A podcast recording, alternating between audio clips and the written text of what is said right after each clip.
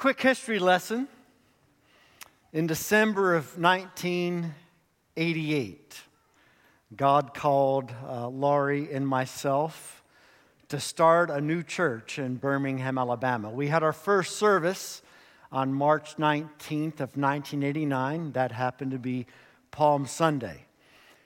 And for the past thirty-four years, it has been one of the greatest adventures of our lives to be uh, pastoring, part of the pastoral staff of this church. About five years ago, I began doing reading on the transition of a long-tenured founding pastor. And I learned that in general, it is a train wreck. And I began to understand that one of the reasons so many of them are train wrecks is because the long-tenured founding pastor stays on average ten years too long.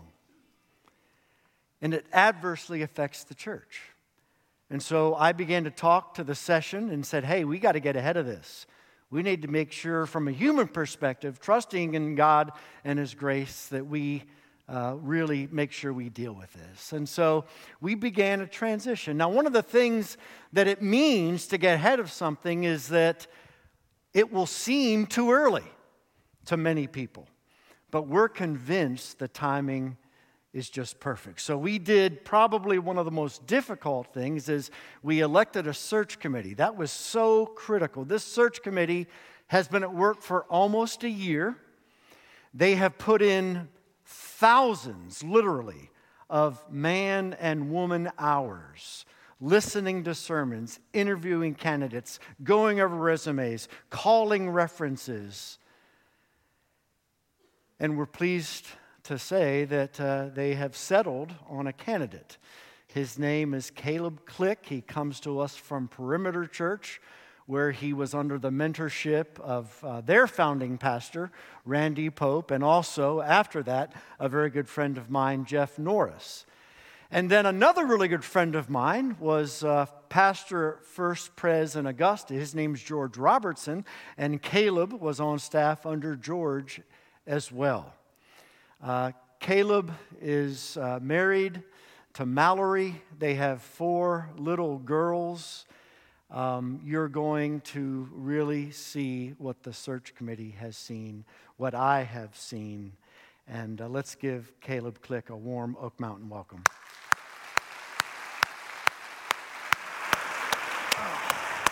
Thanks, Brad.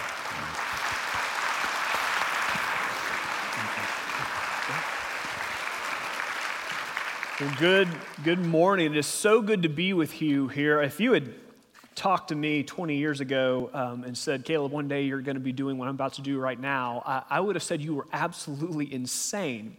And probably anybody that knew me would have said, that's absolutely insane and that shouldn't be happening. But this is this is surreal.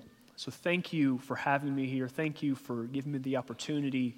Uh, if you've got your Bibles, open up with me to First Timothy chapter one. Uh, you know, for, for a sermon like this, it's hard to know where to start. It, it, the Bible's a big book.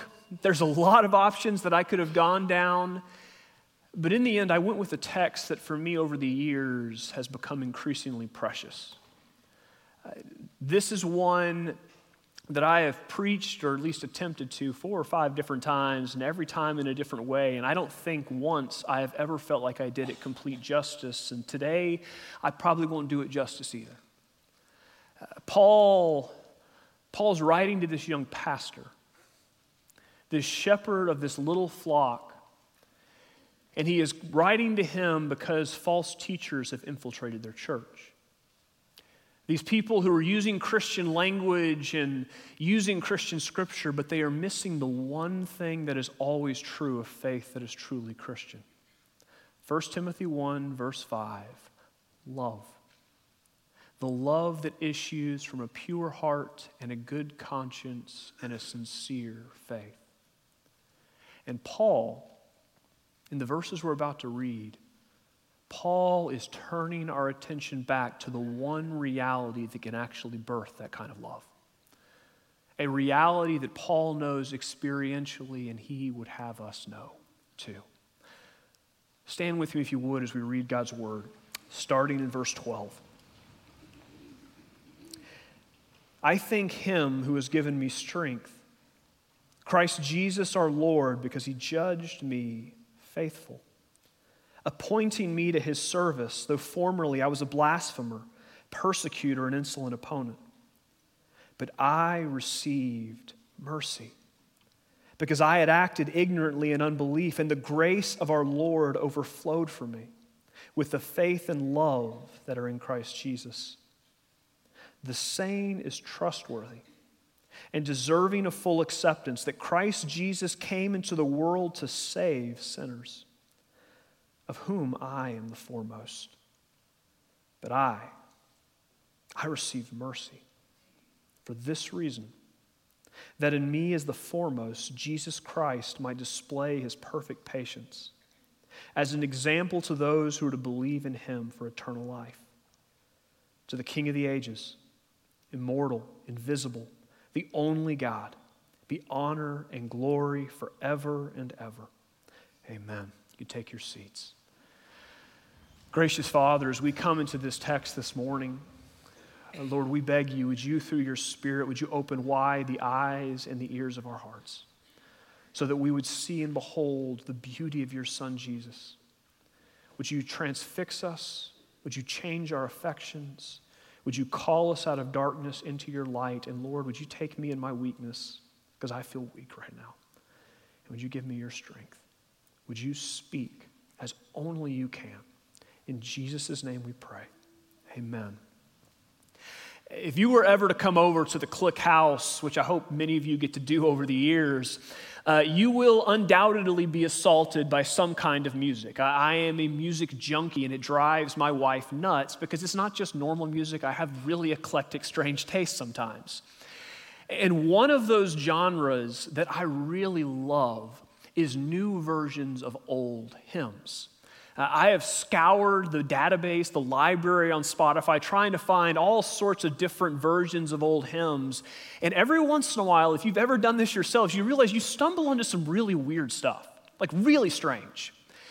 And one of the oddest is this rendition of Amazing Grace by a woman who goes by the name Cat Power. Even the name is weird. And that hymn, I mean, this, this is a popular hymn. Everybody here, I'm sure, you know the words of that hymn. Amazing grace, how sweet the sound that saved a wretch like me. I once was lost, but now I'm found, was blind, but now I see. It's a song that has transcended the walls of the church. You don't have to be a Christian to be familiar with those words. It is literally the most recorded song in human history. And there are thousands of different versions, but Cat Power's, hers stands out, because it's odd. Her voice is gorgeous. The music is gorgeous. But the pace, the words, they're just off. At times, she's slurring her words together. At other times, she's changing the lyrics seemingly at a whim, as though they are of really no actual significance. And then, at the very end of the song, she says, Amazing Grace, ah, you know the rest. And in listening to that song, it struck me that she sounds a lot like I do reading the same children's story to my little girls for the eighty millionth time at night. She's bored. The grace that so amazes has either ceased to amaze, or maybe in her case, it never actually has. I worry sometimes that that's what happens for us as the church with these words of Paul. This saying that is trustworthy and deserving of full acceptance. Because here's the thing that so often happens in our Christian walks. God breaks into our lives in Christ. His grace, it overwhelms us. We, we get staggered by his love, this reality that he could love somebody like us, that he would provide for us in full in Christ. But then this subtle shift happens. We begin to walk with Jesus, And those sins of which we were so ashamed, they begin to fade away, and we begin, at least externally, to look just like the community around us. And while we know that it all depends upon grace, we know that that is where the power comes from, there is this little voice that starts to whisper in the back of our heads that maybe, just maybe, it also has something to do with us. And the grace that so amazes, it begins to grow stale. And it shows itself in this. Do we love not just people like us, not just the kind of people who make us comfortable? Do we love the kind of people that Jesus loved? And do we love them in the same way that he loved us? Paul, in our text this morning, he says there is only one reality that can birth that kind of a love. And it is the great mercy that we see in the face of Jesus Christ. And this mercy that Paul speaks of, it's not mercy as this sort of static thing. It's not mercy as an object that gets handed to us. No, the mercy that Paul is talking about, this is mercy as an active force. Twice in this text, verse thirteen and verse sixteen, Paul says, but I received mercy. Literally in the Greek, it's I was mercied. Jesus mercied me. He took me out of one reality and he brought me into another. He took me out of darkness and he brought me into light. He took me out of the grave and he brought me out into resurrection life. He transformed my life radically. He changed everything. And the movement of that mercy, it is this. It is mercy that first reveals, mercy that delivers, and mercy that ultimately always overflows. This is the song of grace that never ceases to amaze, and Paul says it starts with this. Mercy reveals us to be people that we never imagined ourselves to be. And it does it so often swiftly. Paul in this text, he says, here's who Jesus revealed me to be. Verse thirteen, formerly I was a blasphemer, persecutor, and an insolent opponent. You know, if you're familiar with the book of Acts at all, that's not a description that should surprise you. I mean, the Paul you meet in the book of Acts, he's breathing threats out against the church. He, he's standing on the sidelines when Stephen's getting stoned to death, and he's clapping his hands and high-fiving the participants. He's a guy who so hates Jesus and his church that he goes to the religious leaders because he's hoping they'll give him the authority to go and do what happened to Stephen to a whole lot more people. Because he wants to silence the name of Jesus. He wants to extinguish the flame of the church before it ever has time to build momentum. That's Paul. And so we read these words and we think, well, yeah, of course that's who Paul is. But if you had met Paul before he stepped onto that road to Damascus, and you asked Paul to describe who he thought he was, this isn't the answer that Paul would have given, is it? Who would Paul have described himself as being? Not a blasphemer or a persecutor or an insolent opponent. No, Paul, Paul would have looked you straight in the face and Paul would have said, I'll tell you who I am. I'm the faithful one. I may be a sinner, but I am not a sinner like those other sinners, not like the ones in verses nine and ten, the enslavers, the murderers, the sexually immoral, those sinners who are worthy of death. There are those people, and then there's me.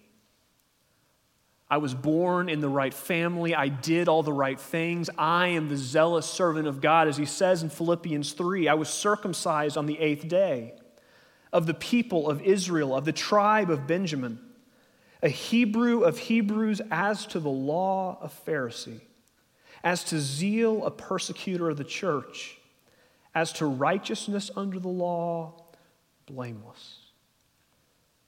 Paul says, you want to see a faithful man? Look at me. I'm not the persecutor of the righteous. I'm the one protecting the righteous from blasphemers like Jesus. I'm not an insolent opponent or an enemy of God. I am his most zealous servant. I am doing exactly what he would have me do, and I am protecting the truth from those who would distort it. You want to see faithfulness? Paul says, look at me. But then what happens? In a flash of light on a dusty road, Jesus sets Paul's whole identity on fire. Because who does Paul meet? The one person he absolutely does not want to see. The crucified and alarmingly resurrected Jesus, clothed not in the glory of men, but in the glory that rightfully belongs only to God himself. And just like that, Paul's world comes undone. Everything tilts on its axis because he realizes in that moment that everything that he had imagined himself to be, it is not true. He wasn't the defender of God's people. He was their persecutor. He was not the one protecting them from blasphemers. He was the blasphemer. He was not a sinner unlike the others who was not worthy of death. He was, in fact, the foremost of sinners. One who deserved that judgment more than almost any other, the very worst. Jesus, in his mercy, shatters Paul's illusion. There's this old Sufjan Stevens song called John Wayne Gacy Junior And I told you I have weird taste in music. You're about to get to hear a little bit of that. And in this song, he's detailing the life and crimes of one of the most despicable serial killers that our country has ever known. And verse after verse, he is talking about this man who would dress up like a clown and then kill young men and bury them beneath his floorboards. And as you listen, you are growing more and more repulsed at the moral evil that this man represents. And then right at the end, Sufjan suddenly turns the tables and he stops talking about John Wayne Gacy and he starts talking about himself. He says, but in my best behavior, I'm really just like him. Look beneath the floorboards at the secrets I have hid. You want to know how the mercy of Christ works? Jesus, in his kindness, he rips up the floorboards of our lives so that we would be deceived by our best behavior no more, but instead we would see the ugliness that lurks therein. Jesus would have us see ourselves as we truly are, as sinners in need of a Savior. And what Jesus does here for Paul swiftly, he most often does, not swiftly, but by degrees. You see this in verse fifteen. In verse thirteen, Paul says, formerly I was a blasphemer and a persecutor and an insolent opponent. But in verse fifteen, Paul, he does this really weird thing. He doesn't say, I was the foremost of sinners. That would make sense. That would fit in our paradigm. But that's not what Paul says, is it? Paul says, no, I am the foremost of sinners. Paul, the apostle, the planner of churches, the writer of Scripture, says right now, I am the foremost of sinners. And it makes you go, what in the world is happening? Because Paul doesn't look anything like he once did. He's not persecuting the church anymore. He is now the persecuted. He's not silencing the name of Jesus. He's proclaiming the name of Jesus. So how in the world could Paul say, I am right now at this moment the foremost? And it's simply this, the same Jesus, the same Jesus who shone upon him on that road to Damascus has never stopped shining. And day after day, moment by moment, he hasn't just ripped up the floorboards. He has been digging in the dirt underneath and revealing that Paul's problem, it was not just the deeds out there, it was his heart. He has shown him more and more and more of himself so that he is in awe, he is overwhelmed that Jesus could possibly love someone like him. So that this man who once would have said with the Pharisee in Jesus' parable, thank God I'm not like other men, would now say with the tax collector, every day, have mercy on me, a sinner. And that's not just Paul's story. It's ours. It's mine. You know, I still remember sitting at Perimeter Church as a drunk nineteen-year-old kid, listening to Randy Pope talk about communion, and feeling in that moment as though the same light that shone on Paul was shining on me. And I have never in my life thought that I could have seen something so ugly as I saw in that moment. I could not imagine that there could be depths to my heart worse than what I saw in that moment in time, and yet here is what God over years has continuously shown me. I did not begin to understand how deep that rabbit hole actually went. My heart is far more treacherous. My desires are far more twisted. And my eyes are far more blind. And Jesus, in his mercy, day by day, he shows me more and more and more. And you might think, why would Jesus do that? It's not because Jesus is like some middle schooler with a magnifying glass playing with an anthill, just delighting to see a squirm. It's because in his kindness, Jesus knows two things. If he revealed to us everything that was in our hearts all at once, he knows that we would despair and give up hope. But he also knows this. If we do not come to see ourselves as we are, we will never actually see him as he is. Because until you come to know yourself as a sinner, you will never look at Jesus and see him as the sufficient Savior that he came to be.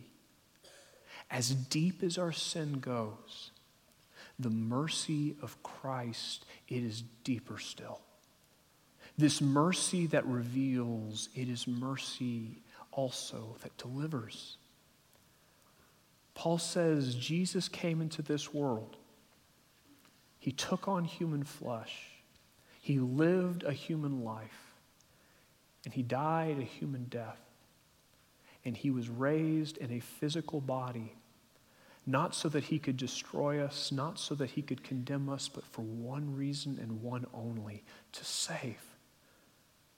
And how does he do it? First, by declaring the faithless faithful. You know, in reading this text over the years, verse fifteen, that's the money verse. That's the one you memorize right off the bat. It's a precious one that I love, but the more I've studied this text, verse twelve has started giving me chills. Because look at what Paul says in verse twelve. He says, I thank him who has given me strength, Christ Jesus our Lord. Why?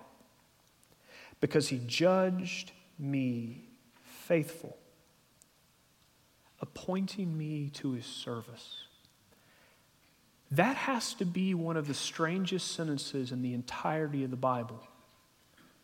Because what is the one thing that Jesus in his mercy has just revealed that Paul absolutely is not?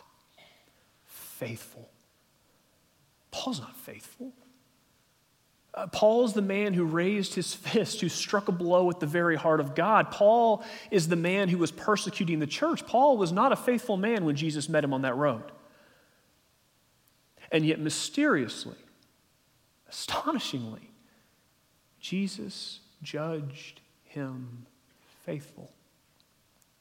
And he didn't just let him into the front door of the house and say, hey, you got to stay on the fringes. No, Jesus opened up that door and said, come inside. Everything I have is yours. Because what did Jesus do also? He appointed him to his service.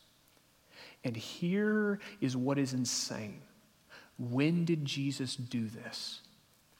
It wasn't after Paul had some time to reorient his life around the gospel. It wasn't after a few years of Paul proving that he would be a faithful follower of Jesus.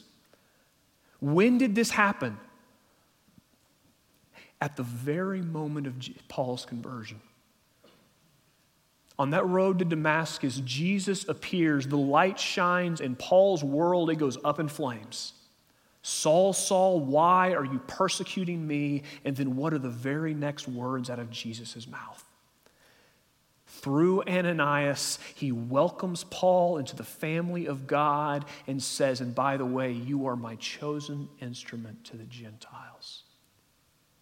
He declared the faithless faithful. It is absolutely insane, and it is only possible because of one thing. Because while Paul had been faithless, the one who met him on that road, he was the faithful one. He was the one who came down from heaven to earth and took the form of a servant, even though he was the king, and submitted himself to his Father's will, even to the point of death, even death on a cross. And why did he do it? To die as the faithful one for the sake of the faithless. To bear in his body the penalty that our sin and Paul's deserved, so that in his resurrection he could present us before the Father, not as we are, but as he is. That's That's what God did for Paul. And this is more than forgiveness. You know, Keller often used to say that forgiveness is God saying you can go. The penalty is gone, you are in danger no more. But justification, God's declaring you righteous, or in this case, faithful. That's God saying you can come in. Not because of what you have done, but because of what Christ has done for you. That's what God did for Paul. And that is what he offers us in Christ even this morning.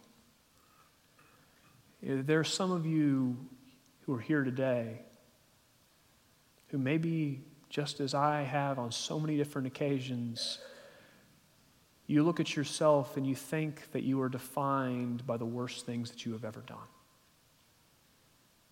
And you feel as though there is written over your life these words of judgment that nothing can shake and nothing can change. You're the child no one wanted. You're the failure who never could do what they were supposed to do. You're the adulterer, you're the liar, you're the cheat. You're the person without hope. Paul says Jesus would speak over you a better word. He would remove the rags of your shame and replace them instead with the robes of his glory. Not because of anything you have done, but because that is the very purpose for which he came. Not in opposition to his Father's heart, but as an expression of that Father's heart for you. And Jesus doesn't just declare the faithless faithful. He makes the faithless faithful. Paul, in verse twelve, he thanks not only the Christ who judged him faithful and appointed him to his service, but what else? He thanks the one who gave him strength. In verses thirteen to fourteen, he says, I acted in ignorance as a blasphemer, a persecutor, and an insolent opponent, but, but grace? Grace overflowed for me in what? The faith, and this is a key word, the love that are in Christ Jesus. Jesus didn't just reveal Paul's sin. Jesus didn't just declare the faithless one faithful. Jesus, by his grace and through his Spirit, increasingly day by day turned the faithless one into one who looked like Jesus. And why did he do this? Verse sixteen. But I received mercy for this reason, that in me as the foremost, Jesus Christ might display his perfect patience as an example to those who are to believe in him for eternal life. Why did Jesus do this for Paul? So that we could look at Paul as the foremost of sinners and say, if Christ would mercy that man, then what makes me think he would not do the same for me? This is the song of grace that never ceases to amaze. This is the reason that Paul breaks out into doxology in verse seventeen, and this mercy which reveals, this mercy which delivers, it is mercy that ultimately always overflows. Because here's the striking thing in this text. Paul, the Paul writing this letter, he's not the same one that we met on the road to Damascus, is he? That the man who was breathing threats against the church, he is breathing now what? Grace and mercy and peace. The Paul who wanted to extinguish the name of Jesus, he is now one who is shouting the name of Jesus to anybody who will listen, because he yearns to see them know the same Savior that he does. The man who before that day on the road would have looked at a Gentile and said, that is someone that I will not even go near, let alone touch or eat with or invite into my home. He has become someone who is advocating for their full inclusion to the people of God, even though it costs him greatly. The mercied has become the merciful. Mercy revealed, mercy delivered, and mercy overflows in the love that issues from a pure heart, a good conscience, and a sincere faith. I started this sermon with that old hymn of John Newton, Amazing Grace. And it's only fitting that we finish with John Newton's story. You know, I love Newton. Uh, he's one of my heroes, and I love him not just for, for his hymns. I love him for his letters, and, and the reason is this. When you read Newton, you see a man who just drips mercy. You cut Jesus, he, or not cut Jesus, you cut Newton, he bleeds Jesus. And his story, to so many of us, it is a familiar story. It's one that we have heard recounted in the church so many times, but there is this part of his story that we tend to forget. We, we tend to tell the story in this way. Newton was this slave captain who hated the Lord, who is converted and becomes a preacher and a pastor and a hymn writer and an abolitionist, and we skip the entire part that stands in between. And, and here's the way we typically hear this story. Newton was the captain of a slave ship who, by his own admission, participated in all the evils that that trade was a part of. There was not metaphorical blood on Newton's hands. There was real, tangible, actual blood. He was a man who didn't just delight in sin. He delighted in getting others to sin with him. And then one day in seventeen forty-eight, in the midst of a storm, Jesus mercied him. He thought the ship was going to tear apart and he was going to drown. And in that moment, the light of Jesus shone on him in such a way that he saw himself as he was, and he realized that if he perished that day, he was going to go to hell. And at the very same moment, at that very same moment, he remembered the Jesus of whom his mother had so often spoke. The one of whom Paul speaks, who came into this world to save sinners, even sinners like Newton. And just a few weeks later, he penned the first verse of Amazing Grace. Amazing grace, how sweet the sound that saved a wretch like me.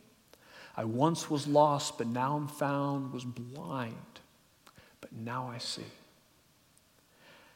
But here's the part we tend to forget. The story doesn't jump from Newton penning those verses to becoming the pastor and the abolitionist that we now know him to have been. That's not what happened. We tend to forget that while Newton's life changed drastically from that moment, it would be another six years before he left the slave trade. And when he left, it wasn't because of conviction, it was because his health was no longer allowing him to continue.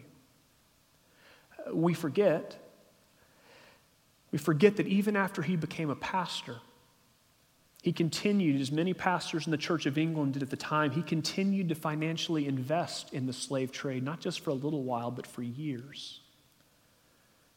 We forget that in seventeen seventy-two, when the final version of Amazing Grace was finally published, it would still be another sixteen years. sixteen years before he would publicly confess his sin and repudiate the slave trade as the anti-gospel evil that it actually was.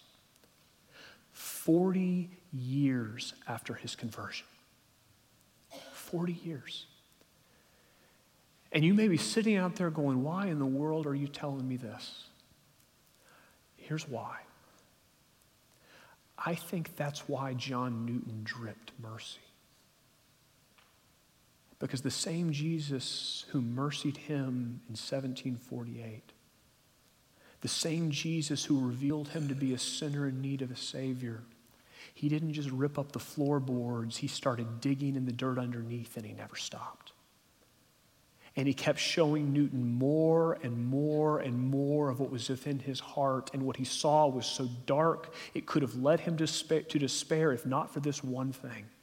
As deep as his sin went, around every corner into the deepest recesses of his heart, there too was Jesus, declaring the faithless faithful, and not just declaring him faithful, but making him so. Taking this man who was a blasphemer and a slave trader, a murderer, and turning him into one of the greatest physician of souls that I have ever read, and a man who in the end fought the slave trade until his last breath. But my prayer is that Jesus would mercy us in that same way. And you might be sitting there like me thinking, well, I don't think I have any sins in my life like that. Newton would have said the same thing. We don't know what's actually in our hearts, but Jesus does. And Jesus, he is sufficient to meet us, even in the darkest parts of our soul, and to deliver us even as he delivered him. May the movement of mercy have its way in our hearts and in our lives, so that as his mercy reveals us to be who we never imagined ourselves to be, we would know that deliverance and the mercy we have received, it would be mercy that overflows. May the mercied become the merciful. Lord Jesus, we are so grateful this morning to be in the hands of a Savior as faithful as that. Lord, to know there is one who came into this world to save. To save me. To save us. And Lord, our hearts cannot comprehend that reality. It staggers us. And we beg of you, Lord, would you protect us? Protect us from ever thinking that we can stand on our own two feet. Would you drive us instead into the arms of our faithful Savior, who is the only one who can save and save to the uttermost? And would you melt our hearts with the knowledge that not only can you save, but Lord, you delight to do it. Would you do it now? Change us. In Jesus' name, amen. Would you stand with me to receive the Lord's benediction? May you be strengthened with all power, according to his glorious might, for all endurance and patience with joy, giving thanks to the Father, who has qualified you to share in the inheritance of the saints in light. He has delivered you from the domain of darkness and transferred you to the kingdom of his beloved Son, in whom we have redemption, the forgiveness of our sins. Amen.